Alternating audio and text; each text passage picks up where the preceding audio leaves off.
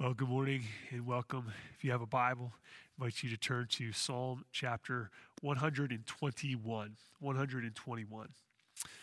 Uh, from Psalm 120 all the way to Psalm 134, uh, there is a kind of a grouping of psalms that, that are called the psalm, the songs of ascents. Uh, these songs uh, were sang uh, by the Jewish pilgrims as they traveled to Jerusalem for the annual feasts, feasts like the Feast of Unleavened Bread, or Pentecost, or, or booths. Uh, as they traveled, they weren't traveling on, on roads per se. It was more uh, like well trodden or well worn paths. And so, as you might expect, a, a trip like that, uh, there would have been a concern about safety, right? A concern about uh, getting there without injury. Uh, but as these travelers uh, would come close to the city of Jerusalem, uh, though they were weary and certainly probably sore from, from traveling the way they did, um, when, the, the, when the hills that surrounded the city came into view, uh, this may have been a psalm that they would have sang. We'll, we'll, see why here. L- listen to, to the, the, verse, uh, the verses here, just eight verses here, but listen to them. I lift up my eyes to the hills. From where does my help come? My help comes from the Lord, who made heaven and earth. He will not let your foot be moved. He keeps you. He who keeps you will not slumber. Behold, he who keeps Israel will neither slumber nor sleep. The Lord is your keeper. The Lord is your shade on your right hand. The sun shall not strike you by day, nor the moon by night. The Lord will keep you from all evil. He will keep your life. The Lord will keep your going out and your coming in from this time forth and forevermore. Would you pray with me? God, uh, I'd ask that you would help us to, to understand better today this, uh, this short psalm. Uh, this song sung by uh, travelers on their way to the city of Jerusalem. Uh, what they may have been uh, thinking about in some ways, what this psalm might be alluding to for their specific situation, but God also uh, what we can apply and understand uh, for us today, for, for the Christians um, of the New Testament. God, would you give us understanding? Would you help me? In Jesus' name I pray. Amen. Uh, the theme of this short psalm, as you, you heard it read, is, is one of, of God's protection over his people. Uh, we see a word repeated um, several times. Actually, uh, some of your Bibles translate it differently, uh, but in the Hebrew, it's, it's the same word, and it's repeated some six times. Again, the, the word is, is, is uh, keep. Um, that's the, the uh, how the Hebrew word would be translated, but there's other ways too, uh, like watches over or protects. Would all would, would all of those would be um, different ways of saying the same uh, the same word. Uh, we also notice something else that that's uh, happening here in this text is that in verses one and two, the psalm writer is writing in a first person. He says, "I and my." Uh, and then in verses 3 through 8, we see a shift, and he begins talking in um, you and your pronouns. Um, and we might wonder what, what is happening there. Why, why was he talking in the first person and now he's talking uh, to, to someone else, it, it, seems? Well, one, one of the ideas here is that there's an internal dialogue going on for the psalmist. Uh, we see this elsewhere in, in a place like Psalm chapter 42, verse 5. Um, where the psalmist writes this Why are you cast down, O my soul? Why are you in tor- turmoil within me? The second part says this Hope in God, for I shall again praise him, uh, my salvation. So it's this, this back and forth, kind of almost in his own, own heart, that he's kind of speaking to himself um, in, a, in an internal way. Uh, the second idea there is that the psalmist is, is first of all, speaking to himself, as we see in verses 1 and 2. But then in verses 3 through 8, he is speaking to others. And that's another way that we could understand uh, this psalm, too. Nevertheless, verses 1 and 2, the psalmist begins by assuring himself of the Lord's help. Let's do it again. I lift my eyes to the hills. From where does my help come? My help comes from the Lord who made heaven and earth. Uh, this is a, the first stanza of the psalm. You'll see how the psalm breaks down into these two verse couplets as we go through, t- totaling four, four stanzas. But this, this first stanza, the, the psalmist um, sees the Lord as his, his helper. Uh, the, the one who provides him help is the Lord. The psalmist looks to the hills, it says in verse 1, and asks, From where does my help come? Right? Um, it's unlikely that what the singer had in mind uh, as he said these words was that the, the actual hills, the physical hills, were actually going to protect him. That's, that's unlikely that's what he meant. Um, we do know this about those hills that there were apostate Jews who, who worshiped other gods and who had shrines that were in the hills or the, the high places, as Jeremiah um, would, would say, Jeremiah 3. Um, instead, so instead of those things, instead of looking to actually the hills or looking to the apostate uh, shrines for help, uh, man's ways, that would, we could say, uh, the singer is instead looking to, uh, to Jerusalem. You see, on those, those hills, uh, stood another uh, place of worship, stood a city, Jerusalem, the, the city of God, the location of the temple, the place that God had chosen to dwell with his people. Psalm chapter 87, verse 1 says, On the holy mount stands the city he founded. Chapter 25, verses 1 and 2 Those who trust in the Lord are like Mount Zion, which cannot be moved but abides forever. As the mountains surround Jerusalem, so the Lord surrounds his people from this time forth and forevermore. So this psalmist looks and, and sees in the distant uh, distance uh, this, um, this help, right? And again, not specifically the physical, but he's looking for what that represents. And he says, Where My help comes from who? From the Lord who made heaven and earth. See, these faithful were not looking to hills, but beyond, or we could say above the hills to God, the God who made here heaven and earth. Right? They were looking to the God who made the hills, not the hills themselves. They were not looking to the creation, but to the creator. See, neither hills nor the false gods of the apostate Jews could provide help. None of those could, some of those promised that, but they could not actually provide it. The protection that these travelers needed could only be provided by the Lord. The protection that you and I need can only be provided by the Lord. Ultimately, the Lord is our help. Now, let, let this psalm serve us in two ways. I want to uh, invite you into this. Uh, first, to see this as a metaphor, this idea of journeying this idea of traveling, this idea of looking for help. Let it serve as a metaphor for, for our current moments. Um, this season for our church may at times feel like we're on, we're on a journey, right? Like we're, we're pilgrims. We're, we're traveling along, awaiting to gather with the people of God, specifically our, our whole church family for worship we might be able to identify with this a little bit, this sense of traveling. But secondly, let this serve also as a reminder that we are not home yet. Our pilgrimage, our ultimate pilgrimage, is not to the, a regathered local church, but to the gathering of the people of God in the city of God. You see, neither FBC uh, nor America is the New Jerusalem. The New Jerusalem is the place where God will dwell with man, where righteousness reigns, where the gathered saints of God worship the Lamb that was slain for the sins of the world forever and ever.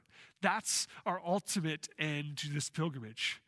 So as we hear this, yes, we, we certainly think about our life. Yes, we think about our, our current moment, but we're thinking about, spiritually speaking, that we are on this, this pilgrimage, not, not to a physical location, but ultimately to the, the city of God. One writer says the thought of this verse, meaning verse 2, leaps beyond the hills to the universe, beyond the universe to its maker. Here, in the maker, is the living help primary, personal, wise, and immeasurable. That was the help for these travelers, and it's the help for you and me today. The Lord is our help. Beginning in verse 3, we see how this internal dialogue moves from you and your uh, to you and your. As the psalmist gives insurance, now assurance here in verses 3 and 4 of the Lord's concern. Look at it. He will not let your foot be moved. He who keeps you will not slumber. Behold, he who keeps Israel will neither, neither slumber nor sleep. In verse 3, he says, He will not let your foot be moved. Now, that word move means to, to slip or to slide, to, to stagger. Uh, as pilgrims traveling, slipping and falling would have been a real, a real concern. In, in the Old Testament, uh, this idea of of losing your footing expressed disaster.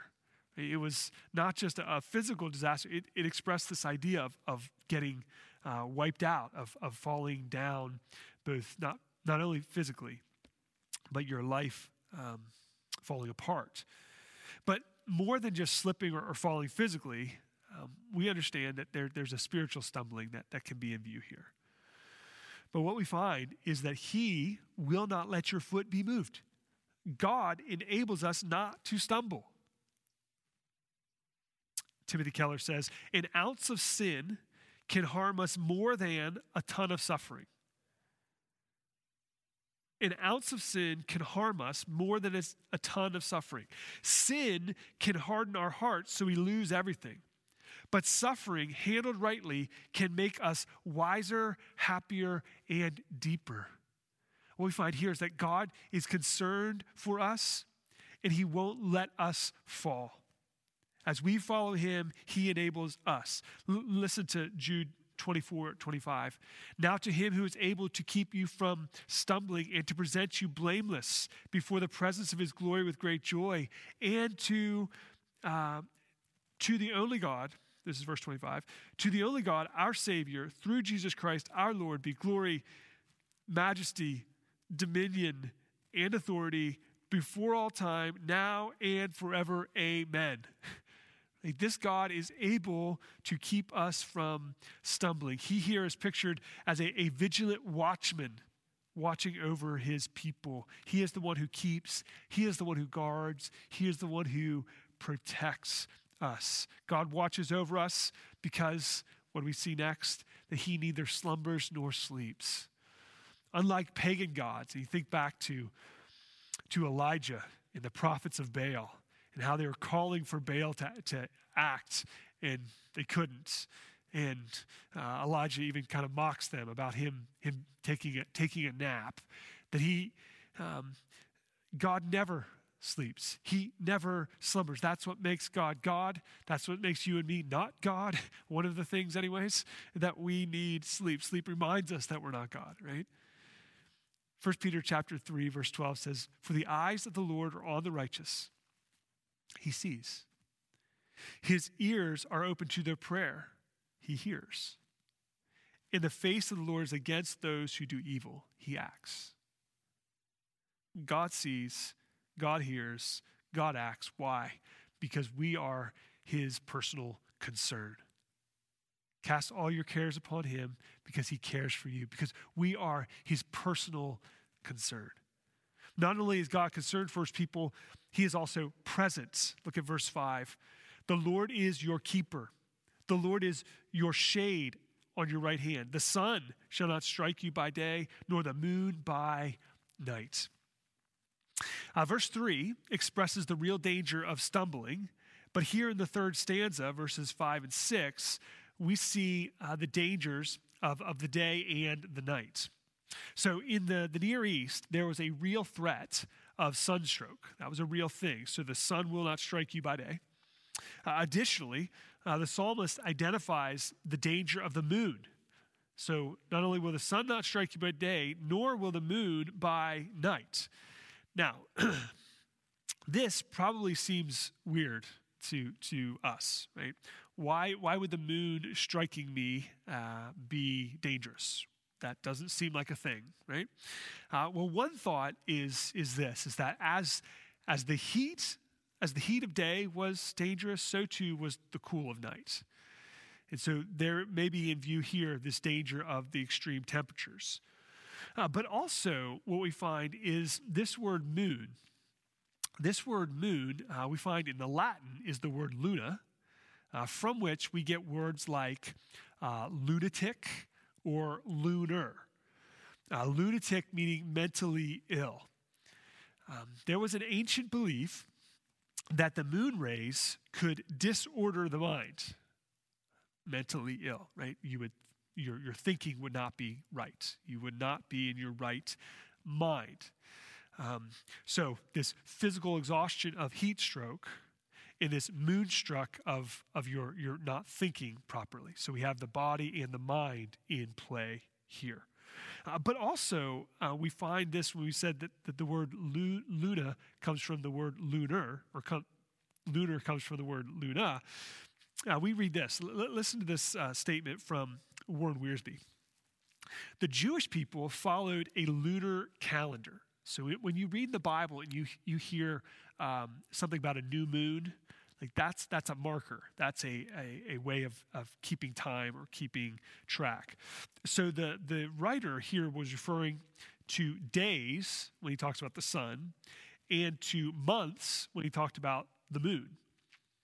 So from dates, so, so basically, Wiersbe says this from day to day, from month to month, from season to season, from year to year, our Father is with us in the many challenges and uh, changes of life, end quote. So, so when uh, the writer says uh, that he won't, that the sun won't strike you by day nor the moon by night, what is being said here is that the Lord is, is covering us. Back in verse, verse 5, He is your shade. Uh, it's in Him that we find safety it's in His presence that we find this spiritual uh, refreshment.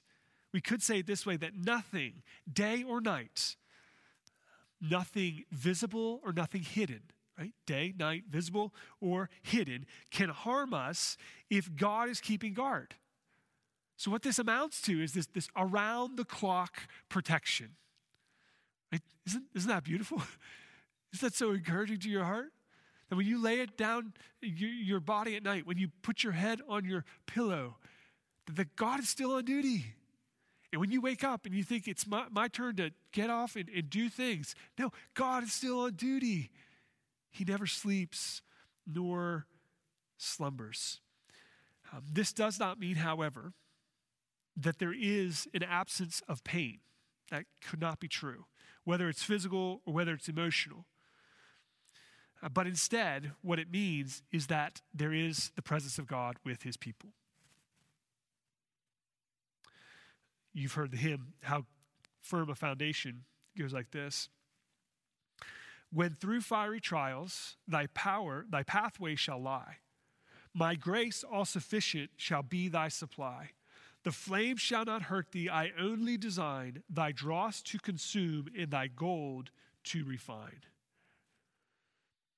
We'll talk more about this in a minute, but, but all that to, to say this that throughout life, God is with us.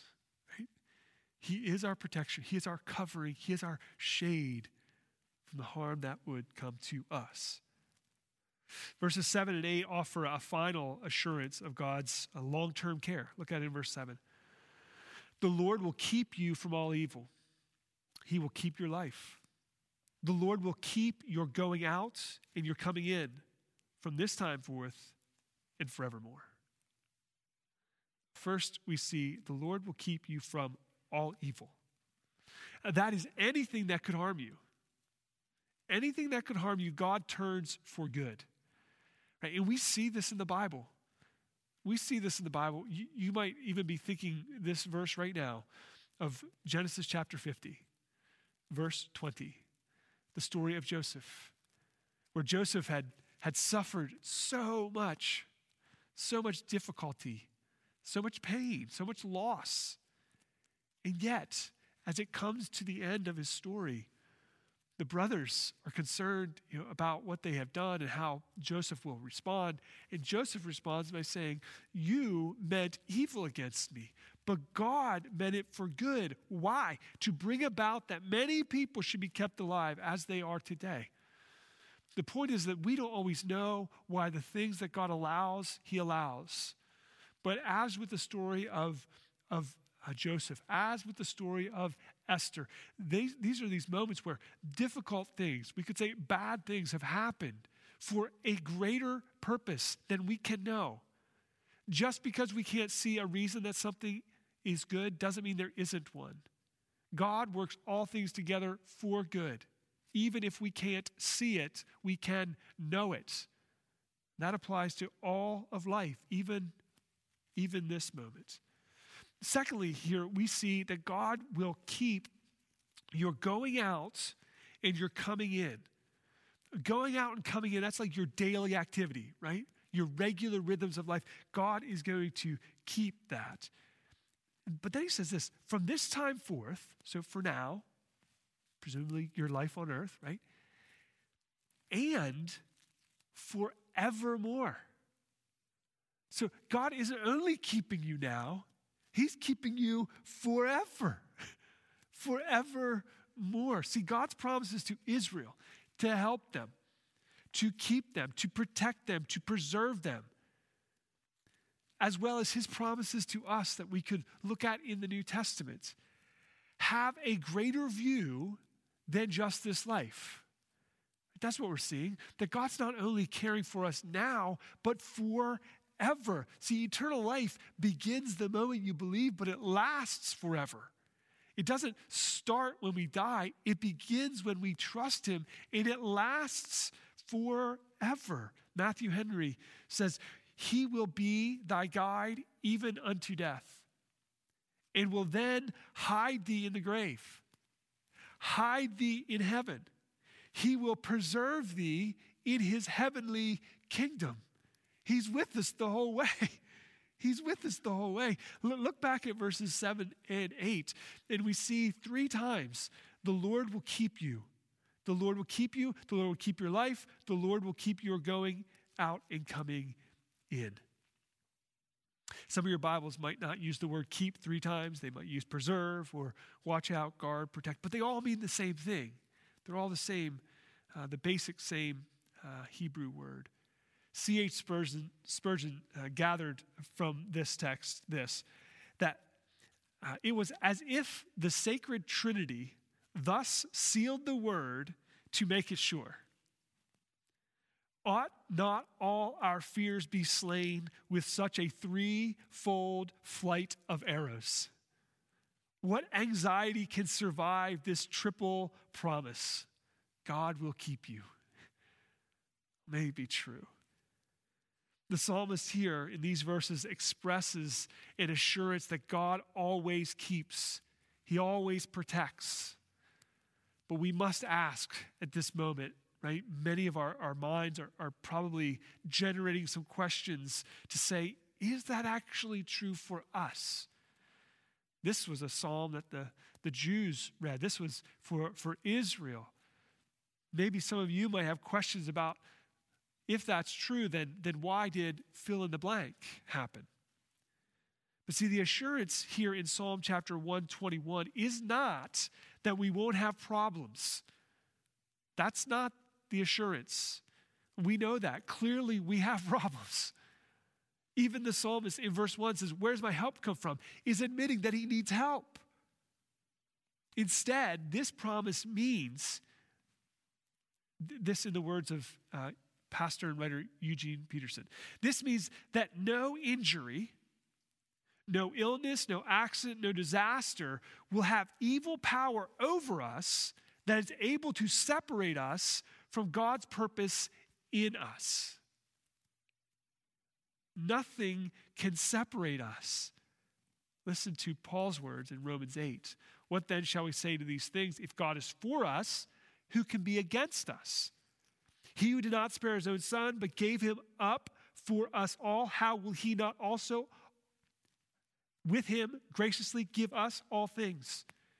Who can bring a charge against God's elect? It is God who justifies. Who is to condemn? Jesus Christ is the, the one who died. More than that, who was raised, who is the right hand of God, who indeed is interceding for us. Who shall separate us from the love of God? Who shall separate us from the love of Christ? Shall tribulation or distress, or persecution or famine, or nakedness, or danger, or sword? Verse 36. As is written, for your sake we are being killed all the day long. We are regarded as sheep to be slaughtered. No, in all these things we are more than conquerors through him who loved us. For I am sure that neither death nor life, nor rulers, nor angels, nor things present, nor things to come, nor powers, nor height, nor depth, nor anything else in all creation will be able to separate us from the love of God in Christ Jesus our Lord. In this, this is the great assurance of Psalm 121. It's not that we are assured of the absence of problems, but of the presence of the Lord. In C.S. Lewis's story, The Voyage of the Dawn Treader, we find uh, the story happens with, uh, on a ship uh, sailing uh, on a adventurous journey uh, to find seven missing lords who have been exiled, whose swords uh, are, are believed to be able to save Narnia. In chapter 12, we find them traveling, and we find that they're in complete darkness as they travel.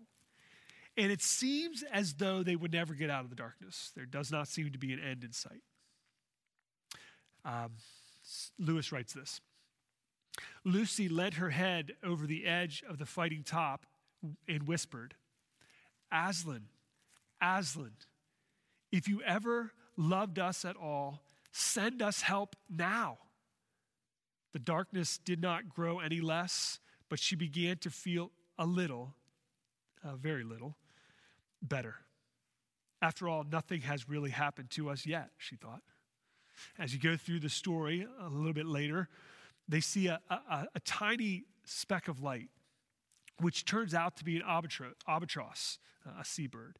And it begins to circle the ship three times, and then it proceeds to perch itself on the ship. Lewis continues.